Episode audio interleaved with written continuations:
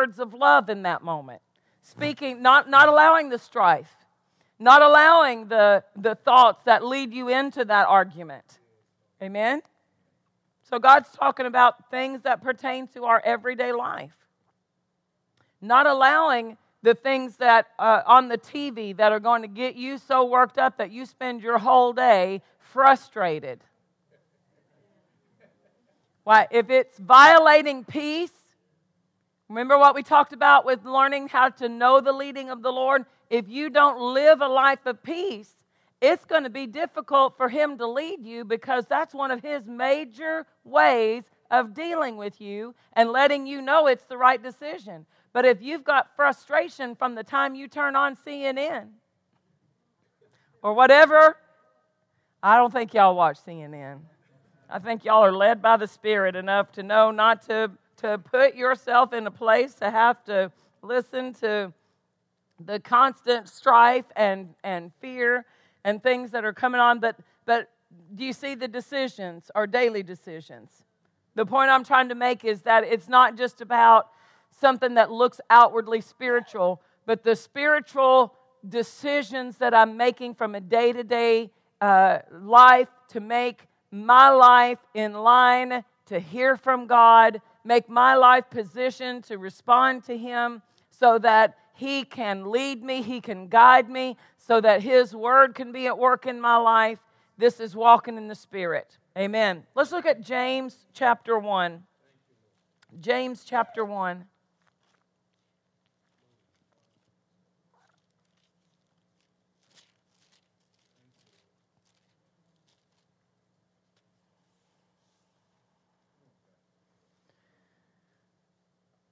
James chapter 1, verse 14.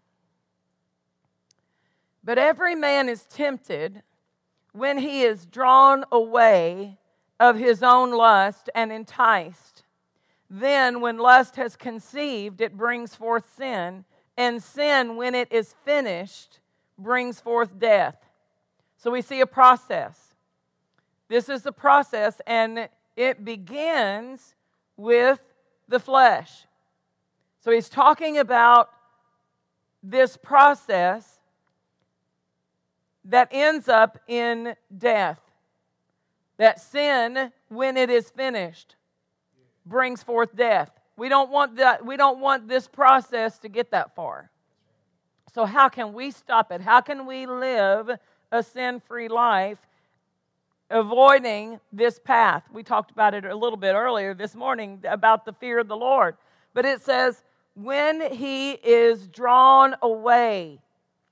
I want you to recognize that because that is an indicator for you to, help you identify when that drawing away, I need to recognize and resist it. If that drawing away, if I sense that drawing away, that, that drawing of an enticement, that drawing of a temptation, and I'm just going to go back to use uh, the temptation of being angry because it's come up a couple of times this morning. So we're helping somebody.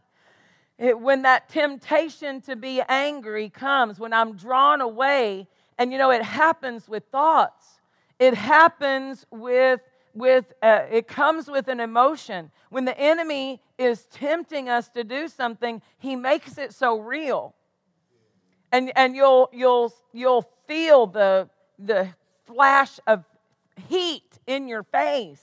You'll feel the, the rising up like you like Brother Jesse Duplantis says it was like his Tabasco sauce coming up through his, uh, rising up through his, his legs, right?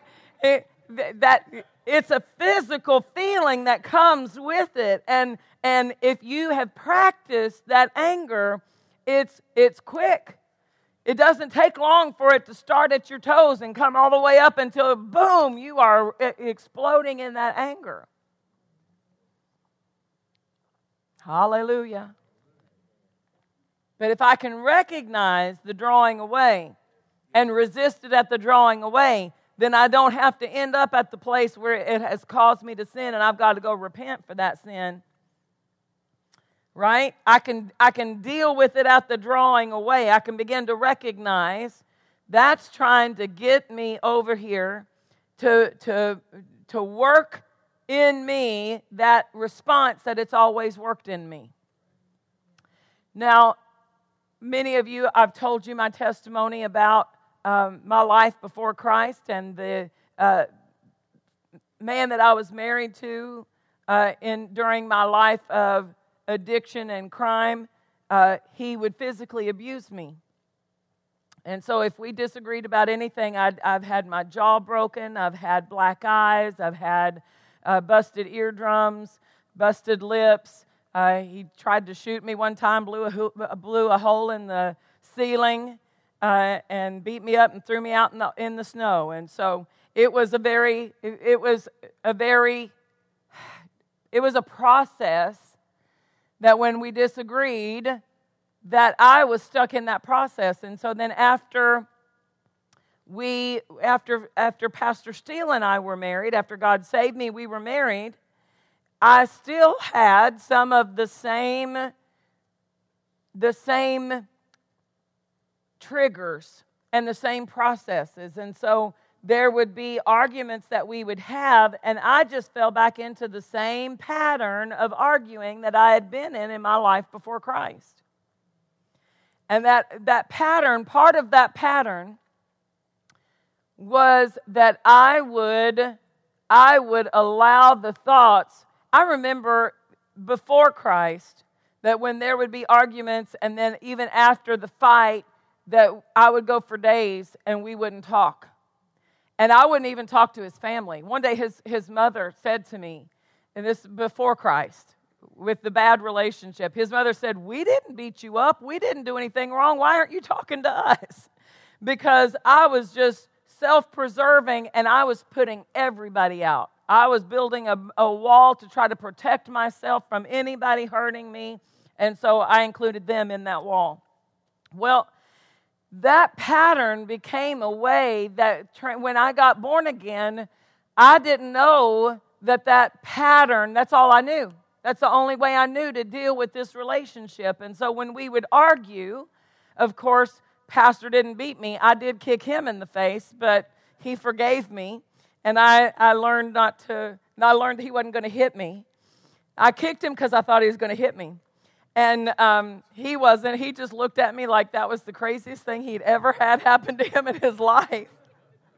And just turned around and walked out of the room. And I'm like, what? I thought you was going to hit me. I was ready for a fight. I was going to get the first lick in, you know. Oh, the Lord is so gracious, isn't he? But I still had that mindset of holding those, those thoughts and building this thought refuge. And so when we would disagree, he would go to work. Pastor Steele would go to work he was working at Blue Cross Blue Shield uh, uh in the insurance company there in uh, Kansas City. He would go to the office, and I would be alone with my thoughts all day, and I would fume. Y'all know what it means to fume? I mean, I would go through the house all day long. I would be folding those clothes, and you just, just, I'm going to tell him. And when he comes home, I should have said, this is what I should have said and, and I would just sit and rehearse the argument all day long, banging the pots and pans, folding the clothes angrily. I would just sit there and I would think about how I could have answered and gotten a better response. You know, how I could have said and should have said. And, and I was just rehearsing all day long that and thinking about the argument, feeding on it. He would walk in the door after having been all day long working, you know, not thinking about what I was thinking about, not rehearsing. He forgot about the argument. He had just let it go. And he walks in, and I pick up where I left off. But I've been feeding on it and fueling it all day long. And it became a pattern. It became a pattern so that it was it was like the enemy was doing things like drawing me away that temptation drawing me to automatically set myself at odds against him. And i will never forget the day that i was fuming. I was sitting there rehearsing my argument And the Lord said, You are thinking covenant breaking thoughts against the only person you're in covenant with on this planet. You are thinking covenant breaking thoughts against him. And then I wanted to tell the Lord why.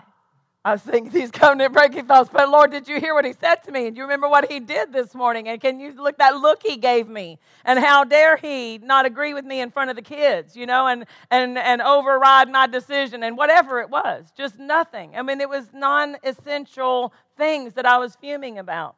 And so I'm trying to tell the Lord, and the Lord brought me back to covenant. You're breaking covenant.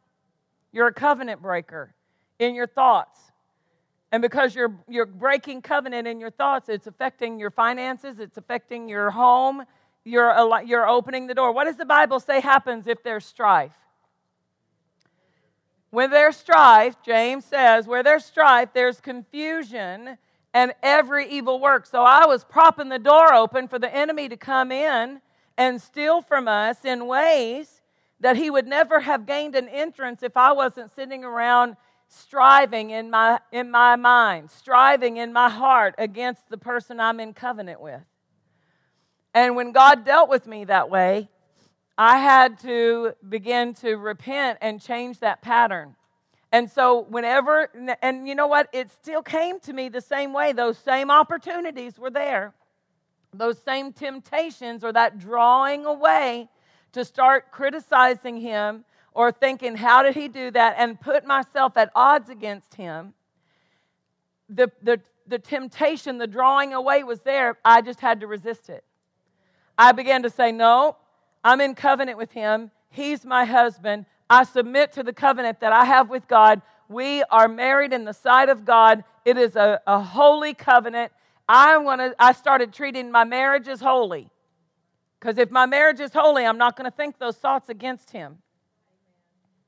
I'm going to cast those thoughts down and I'm going to take thoughts that are, I'm going to take my thoughts through that Philippians chapter 4 list and say, whatsoever things are honest, whatsoever things are just, whatsoever things are of good report, and start thinking about what he did right instead of meditating on what he was doing wrong in my estimation at that point. I heard um, Andrew Wommack talk about a woman who came to him, and uh, actually, a husband came and he said, I'm, going to divorce my wife because and he began to list all these things that were wrong with his wife and why he did not want her and how she wasn't fit for the she couldn't play the piano and she couldn't preach and she wasn't going to help him in ministry and go, go, just going through all of these different things that he needed to replace her you know and divorce her and, and get somebody else. And um, andrew said well let me ask you this. I want to i want you to take the next 30 days and every day for 30 days begin to pick one thing a day that you are that she does well that you're thankful for and focus on that. And so he he he began to do that and he began to say she is a really good mom to our children. And he would meditate on that. She is a really good mom. He, he would say she always takes such good care of our home. You know, she's faithful to, to, to cook and to clean. He, he was emphasizing things he didn't think she did first. And now, when he began to shift that over and began to look at what she did well and what she was good at and the things that she had done faithfully in his life. She's never, she's never cheated on me. She's always been faithful to me. Just began to meditate on those things. He came back to him and said, You know what? I've changed my mind. I really love her. I really love her. Yeah, he probably loved her all along, but the, that enticing away, that drawing away, that enemy tempting him to look at what he looked at. You know, what if everybody did that about their local church? You know, I see a lot of people leave the local church because the enemy gets them to focus on one thing they don't like.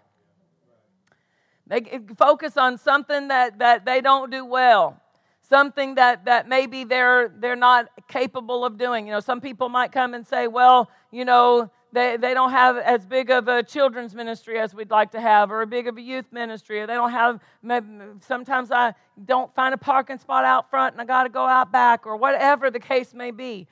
Begin to focus on what is good begin to give the, the attention to the right things, and what's going to happen is your flesh isn't going to be guiding the thoughts, but your born again spirit is guiding the thoughts. And that pattern has to be broken. So notice and begin to recognize that tempting comes as a drawing away of a desire. Look at that desire. When you have a craving to criticize somebody, identify that's not coming from my born again spirit. My born again spirit does not want to criticize my brother in Christ. My born again spirit does not, does not have an, a desire to be jealous because God blessed them with a new car. What part of that? It would be the flesh that would have a desire to be jealous. So put it down and go make yourself dance around the car with that person. Say, Praise God for look what the Lord has done. I'm next in line. Look what the Lord has done. I rejoice with you. Amen. And what's that doing? You're being a doer of the word, rejoicing with those who do rejoice. You're, you're acting on the word instead of acting on a craving or an impulse of the flesh. And you're strengthening hefty, hefty, hefty. Strengthening your spirit to be strong. Amen? And your flesh to be weakened. We're going to stop at Romans. Let's go to Romans chapter 8. My first close. Romans chapter 8, verse 5. For they that are after the flesh do mind the things of the flesh. Now remember, this is, this is after Romans chapter 7. We talked about Romans chapter 7. That difficult life of a person who is allowing their flesh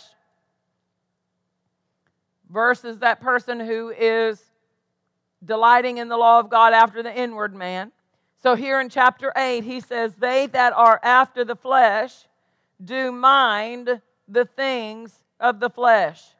The, the um, New Living Translation says, they have their outlook shaped by the things of the flesh. They have their outlook shaped by the things of the flesh. That's what was happening to me. That pattern, I was, I was always looking at him with criticism. I was always looking at, at him and saying, he shouldn't have done that. He didn't treat me right. He didn't, he shouldn't have acted that way. I was looking, that was a pattern, and I had to break that pattern and turn it around and begin to rejoice in, in the husband I have. And rejoice that God has given me a man who loves God with all of his heart that God has given me a man who is faithful to provide for our family. That God, I started having to rehearse the right things. It says, they that are after the flesh do mind or have the mindset or have the outlook or have the perception of the things of the flesh. And you could also interpret that this way. If you look at a child and say, You better mind me, you better mind me. What are you saying? You better, you better do what I'm telling you, right? Those who are after the flesh are going to do what the flesh tells them to do. But those that are after the Spirit are going to do the things that the Spirit compels or impulses or urges them to do. Your spirit, guided by the Holy Spirit, will compel you. We want that compelling to win every time. We want to yield to that compelling. We want to recognize what, what is the Holy what is my spirit by the Holy Spirit compelling me or urging me or directing me to do. For to be carnally minded is death, but to be spiritually minded is life and peace. Do you notice we have two? Not three, not four, two carnally minded or spiritually minded. It didn't say saved and unsaved. Because again, this is to the brethren. To be carnally minded versus being spiritually minded. Well, Romans chapter 12, verse 2 says that we've got to be renewed, transformed in the mind. Our mind has to be renewed. It does not have God thoughts by default because you got saved. let's say, for instance, that someone who was, we'll use pornography, for instance, someone who was heavy in pornography, they go and they give their life to the Lord. And then they go home and they've got all this wrong stuff on their computer. Well, they say, What happened? I gave my life to the Lord today. Why is this wrong stuff on my computer? Because it's not going to delete it till you delete it. Someone who maybe has been involved in crime and they've got all these files, they've got all these things downloaded on their computer from their life before, and now they're born again. For them to have the computer cleared off, they've got to go clear it off. Mary, can I tell on you this morning? Okay. What a perfect. Mary said this morning, she was talking about that song we've been practicing, He Made the Difference she said that when she got saved, she said before she got saved, she in order for their post office box, she had to choose the password and she chose a cuss word, a bad word as her He made the difference though, right? So every time she would go in to check her mail, she's putting in this cuss word. And has to think about it every time she puts it in. Well, then she gets born again. And she walks into her post office box and she's like, getting ready. And what, what, what are you doing? You got to think about the code. And she's like, I can't use that code anymore. I'm going to have to change my password because it's a cuss word. She had to purposefully go in to change it, am I right? To change the password. Why? Because that password doesn't fit my life anymore. The thoughts have to be purposefully changed. Those, those thought patterns have to be deleted and new ones downloaded in their place. And so when you have thoughts that the enemy has used in the past as triggers to lead you to wrong behavior, whether it be anger or people who have fought alcoholism or addiction. There were thoughts that led them to the behavior. So now I've got to recognize I'm born again. I am a new creature, but my thoughts are still operating in the old creature thought life. So I've got to delete those thoughts and download new thoughts. That's what it means by renewing your mind. Renewing your mind is the deleting of the old and the downloading of the God way of thinking so that your thoughts agree with his thoughts. When, when we leave the wrong thought patterns, it's easy for the enemy to draw away. It's easy for the enemy to, to lead that person to that decision or to that assumption because it's the thoughts that lead them, lead them there. So if I've got old, wrong thinking in my thoughts, then it's going to continually take me to the behavior I don't want. So what do I need? I need to be spiritually minded. I need to be spiritually minded. It's not automatic.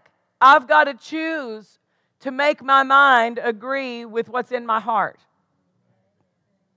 You know, as you begin to receive revelation, whether it be from the written word being revealed to you, then you take the revelation and you bring it to the mind and you govern the way your mind thinks. When I first got saved, I had I looked at tithing and I looked at my new life and I'm thinking I am a single mother trying to get custody of my children back. I am working a lunch shift at a restaurant, kind of like a TGI Fridays or an Applebee's. Lunch shift, right? Because I didn't want to serve liquor at night. So I worked the lunch shift. And I'm trying to do all of these things, get all of these uh, things ready to get my children back. And I'm thinking, how can I afford to tithe? See the wrong thought? How can I afford to tithe? I don't have money to tithe. That was a, a wrong thought pattern.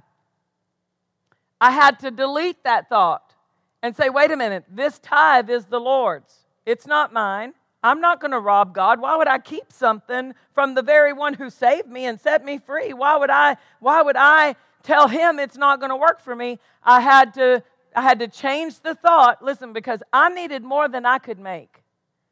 That 10% wasn't going to get my driver's license fixed.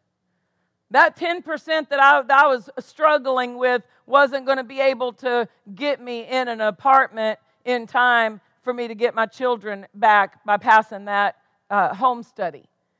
That it wasn't going to be enough. So what did I? I needed something more than what I could do, even with the whole uh, keeping the ten percent.